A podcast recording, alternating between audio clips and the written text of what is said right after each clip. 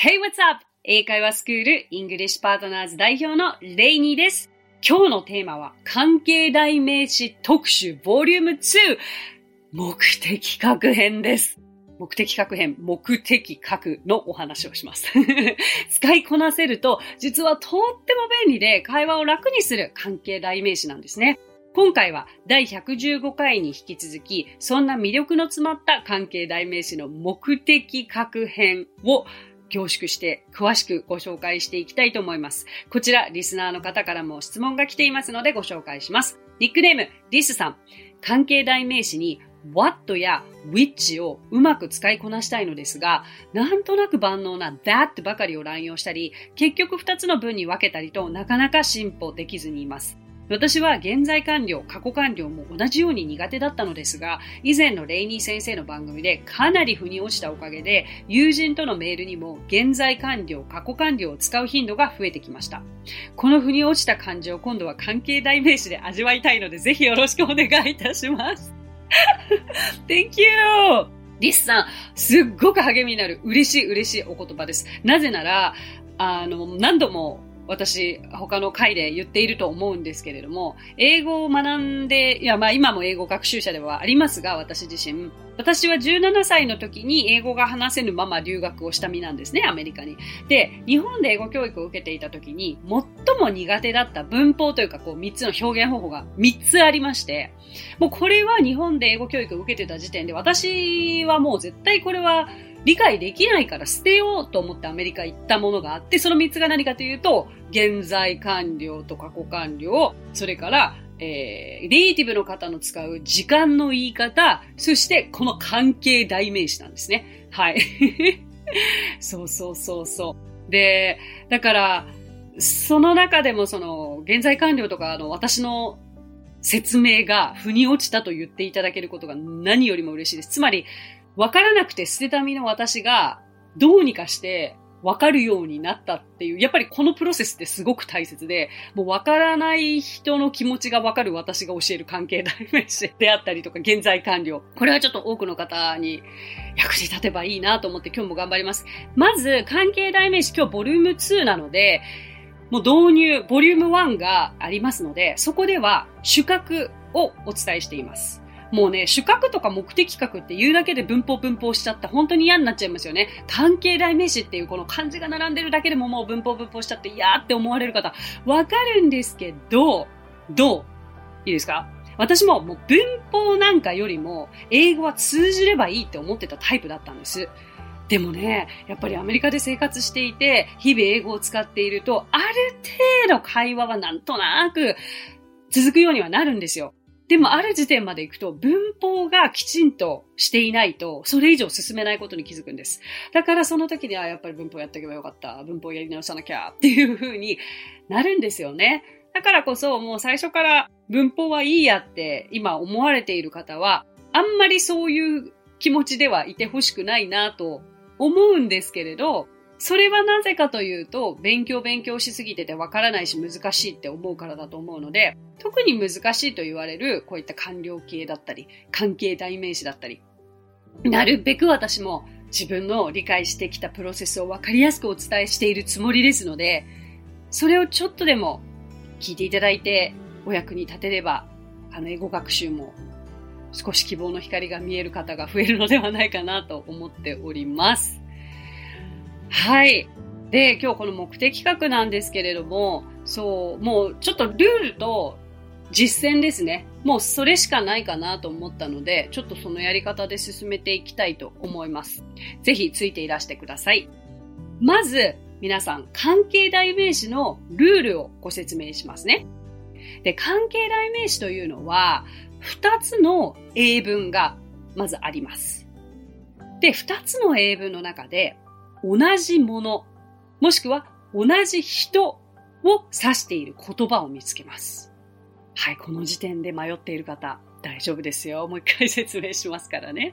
えっ、ー、と、あの、二つのまあ文章があるわけですよ。例えばですけれども、これ後で私が自分の実体験で言った言葉をご紹介しようと思っていたんですけど、まあ、これはアメリカで買ったドレスですっていう日本語の文があったとします。で、これはでも、一部につなげちゃっているわけですけど、これを二つに分けると、これはドレスです。私はそれをアメリカで買いました。これが、いわゆる今お伝えした二つの英文ということなんですね。ただしこれってすごい不自然な二つの文章じゃないですか。これだったら絶対に、これは私がアメリカで買ったドレスです。という風にして話すのが普通ですよね。だから英語も同じことなんです。さあ、そこで同じもの、同じ人を指している言葉を見つける。というのはどういうことかというと、さっきはこれはドレスです。私はそれをアメリカで買いました。つまり、同じ、この場合は、ものが何かというと、ドレスですよね。ドレス。最初の文で言うならばドレス。後半の文で言うならば、それですよね。はい。これが同じものになります。そして、rule number two。二つ目のルール。先行詞が人か人以外かによって代名詞を関係代名詞 whom, which, that に置き換えて文頭に移動する。さあ、ややこしいややこしい。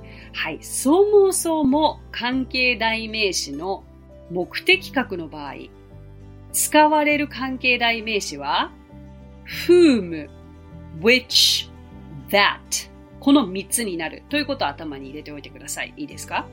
そして先ほど言った先行詞というのは何かというと、要は一つ目のルールで出てきた二つの同じもの、同じ人の最初の文に出てきたものですよね。だから、えー、これはドレスですの方のドレス。これが先行詞となります。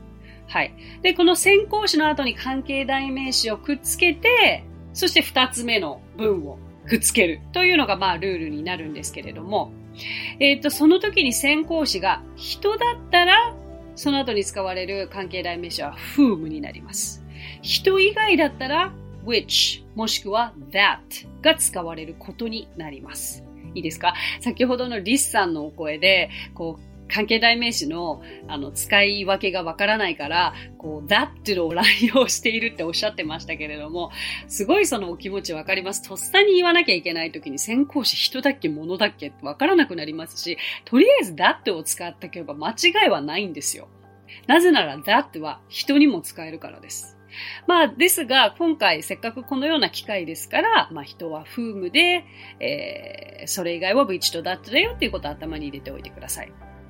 今ややこしくしちゃうので、あえて言わないですけれども、115回目の主角はまたちょっとだけ形は違うので、ぜひそれもまた参考にしてみてくださいね。はい。で、あの、三つ目のルールは、もうちょっとごめんなさい。先ほど先走っちゃいましたけど、関係代名詞の説を先行詞の後ろに置く。というのは、だから、関係代名詞を置き、その後に二つ目の文章をくっつける。ということです。じゃあどういうことかというと、先ほど私はこれはドレスです。私はそれをアメリカで買いましたという日本語にしたのですが、英文だと This is a dress。で、二つ目は I bought it in the States。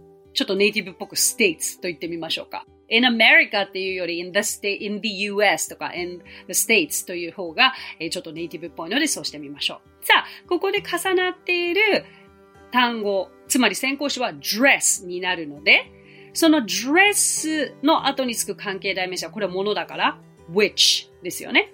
さあ、じゃあここまで行きましょう。This is a dress. Which? ここまで大丈夫ですか？そしてその後に後半の文章をくっつけるんですが I bought in the States. あれ？後半で何か抜けてない？おかしいぞ。って思いましたか？そう。二つの文章がありますって言った時に私後半の文は I bought it in the States っていう風に言ったんですよ。it. だけど今つなげた文章は This is a dress which I bought in the States と言ったので it が抜けてますよね。そう。it を which に変えて文頭につける。これがですね、目的格の特徴なんですね。なんとなくわかりましたか？これでもちょっとちんぷんかんぷん？だったらちょっともう一回戻っていただいて説明を聞き直してもらうと、少しずつわかるようになるかなと思いますし、耳で聞いているだけで分かりにくいという方は、ノートという機能で文字起こしをしておりますので、ノート、レイニー先生で検索していただくと、この音声の文字起こしが出てきますので、ぜひ目にしながら、この番組を聞いていただくとより理解が深まるかなと思います。はい。なので、えー、そうですね。This is a dress which I bought in the States. このようになります。はい。まあ、まずこれ一つ目のフレーズなので、まあまあまあまあ、なんとなくわかる、なんとなくわかる。でもこれを会話でいざ使おうと思ったらまだわからない というところですよね。お察しいたします。もう少し深めていきましょう。じゃあ、今のフレーズを応用して本当にちょっと名詞だけ変えていく形にしようかなと思うんですけれども、これ早速皆さん試してみましょうか。じゃあもう英語のフレーズだけ言っちゃいますね。英語の今から私が2つのフレーズを言いますので、ぜひ皆さんそれを関係代名詞をつけて1つの文にしてみてください。で、ご自身で書くなり、言うなりしてみてください。OK? 1つ目の文は This is the flower 2つ目の文は I bought it yesterday もう一度言います。1つ目のフレーズは This is the flower. 二つ目は I bought it yesterday です。まず、先行詞は何ですか？そして、その後につける関係代名詞は何でしょうか？そして、二つ目のフレーズをくっつけてみてください。できましたか答えは This is the flower which I bought yesterday. This is a flower which I bought yesterday. これは私が昨日買った花です。ですね。合ってた方。さあ、先行詞が flower で、えっー、it と flower が被るので、えっ、ー、と、flower が先行詞で、flower は物なので、その後に関係代名詞は which ですよね。だからこのようになります。じゃあ、今度は私がもう関係代名詞を入れたフレーズをちょっとお伝えしてみるので、どういう意味かなっていうことをゲスしていただきつつ、二つの文に分けるとどうなるんだろうっていうことも考えてみていただけたらと思います。This is the girl whom I met yesterday. This is the girl whom I met yesterday さあ、まずこれはどういう意味でしょうか This is the girl whom I met yesterday これは私が昨日会った女の子です。という風になるんですよね。で、まあ、二つに分けるとするならば、This is the girl というのと、I met her yesterday この her の部分と girl が重なるので、girl は先行詞で、えー、先行詞が人の場合は目的格だったら whom の関係代名詞になるので、whom がついて、その後に後半の文章がつく。まあ似たようなちょっとルールのフレーズばかりを今ご紹介してきましたが、まあ最後のフレーズ、あ、そうだな、今日ご紹介したのはもう実際に使いやすいと思ったからご紹介したんですけれども、あのー、ねああ、なたが着てる T シャツすごい可愛いじゃないとか、靴すごい素敵ね、なんとかなんとかってもう身につけてるもの褒められた時、ありがとう、これアメリカで買ったんだって、こういう会話って当たり前にあるじゃないですか。これ、これ東京で買ったんだ、どこどこで買ったんだ。ね、そういう時に実は関係代名詞ってとても役に立つので、え、こんな普段使うことから関係代名詞必要になってくるの？と思われた方は、もう一度おさらいしてみてください。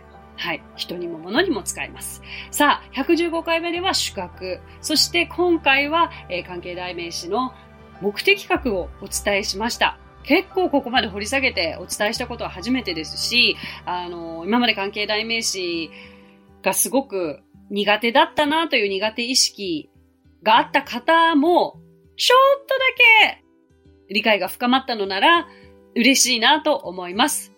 ということで、ありがとうございました。今日お話ししたフレーズや単語はノートというサービスの方で文字起こしをしております。ノートへのリンクは番組詳細欄に記載していますので、こちらもぜひお役立てください。さて、今回も番組へのコメントもいただいているのでご紹介できればと思います。ニックネーム、羊さん。子供についての not yet の質問にお答えくださって本当にありがとうございました。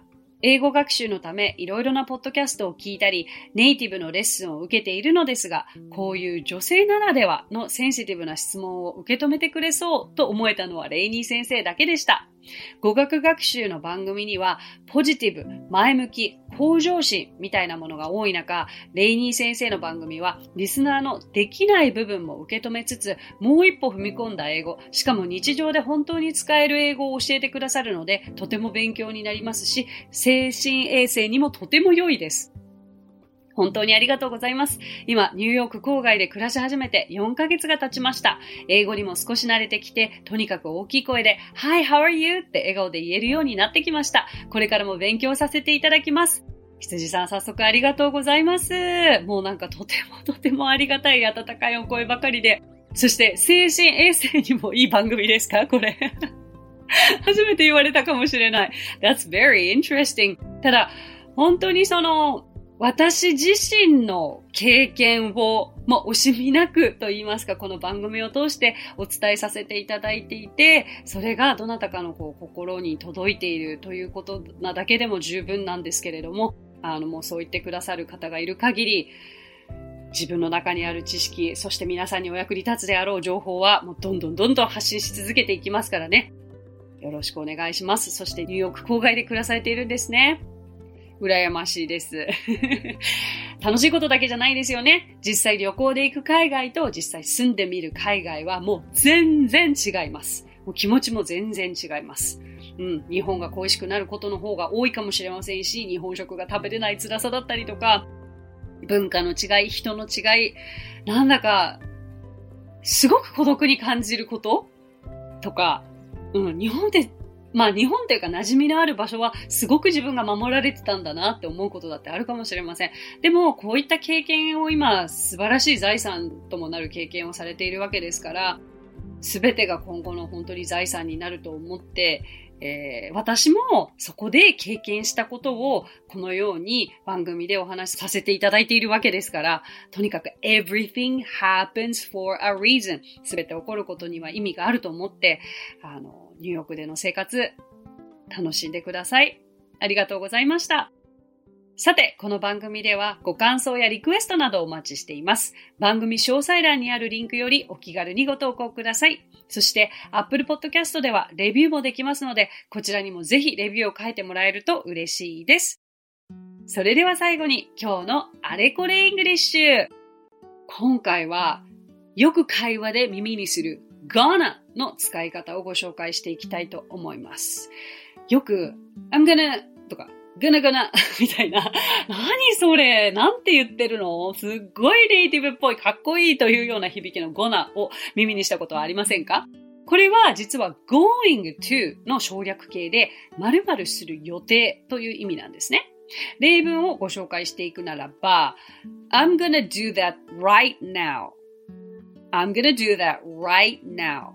これを going to に直してみると I'm going to do that right now という風になるんですよ。全く同じ意味です。ただ、ネイティブの方と会話をしていたら、もう圧倒的に I'm gonna do that のこの gonna の方が使われる率が高いので、使い方を正しく覚えていただくことがいいと思うんですね。よく I gonna っておっしゃる方がいらっしゃるんですけど、I'm gonna になるので覚えておいてください。今すぐにやる予定ですという意味になりますね。今の英語フレーズ。さあ、もう一つご紹介します。もう一つは、What are you gonna do? よく使われますよ。What are you gonna do? 何するの？これ言えたらネイティブっぽいですよね。What are you gonna do? でもこれを going to に直すと What are you going to do? になります。はい、この使い分けとゴナの使い方、しっかり覚えてくださいね。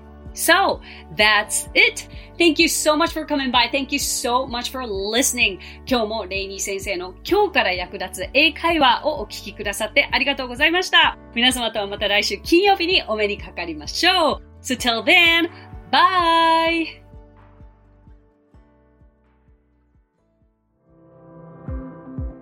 さあ、ここでレイニー先生の活動を紹介させてください。まずはレイニー先生が主催する英会話スクールイングリッシュパートナーズでは私たちと楽しく英語を身につけたいという方を大募集。マンツーマングループキッズすべてオンラインレッスンでもやっています。詳しくはイングリッシュパートナーズで検索してみてくださいね。その他1分で見る英語辞書動画あれこれ English や毎週水曜日22時より YouTube ライブにて生英会話レッスンなども行っています。ぜひそちらの方もチェックしてみてください。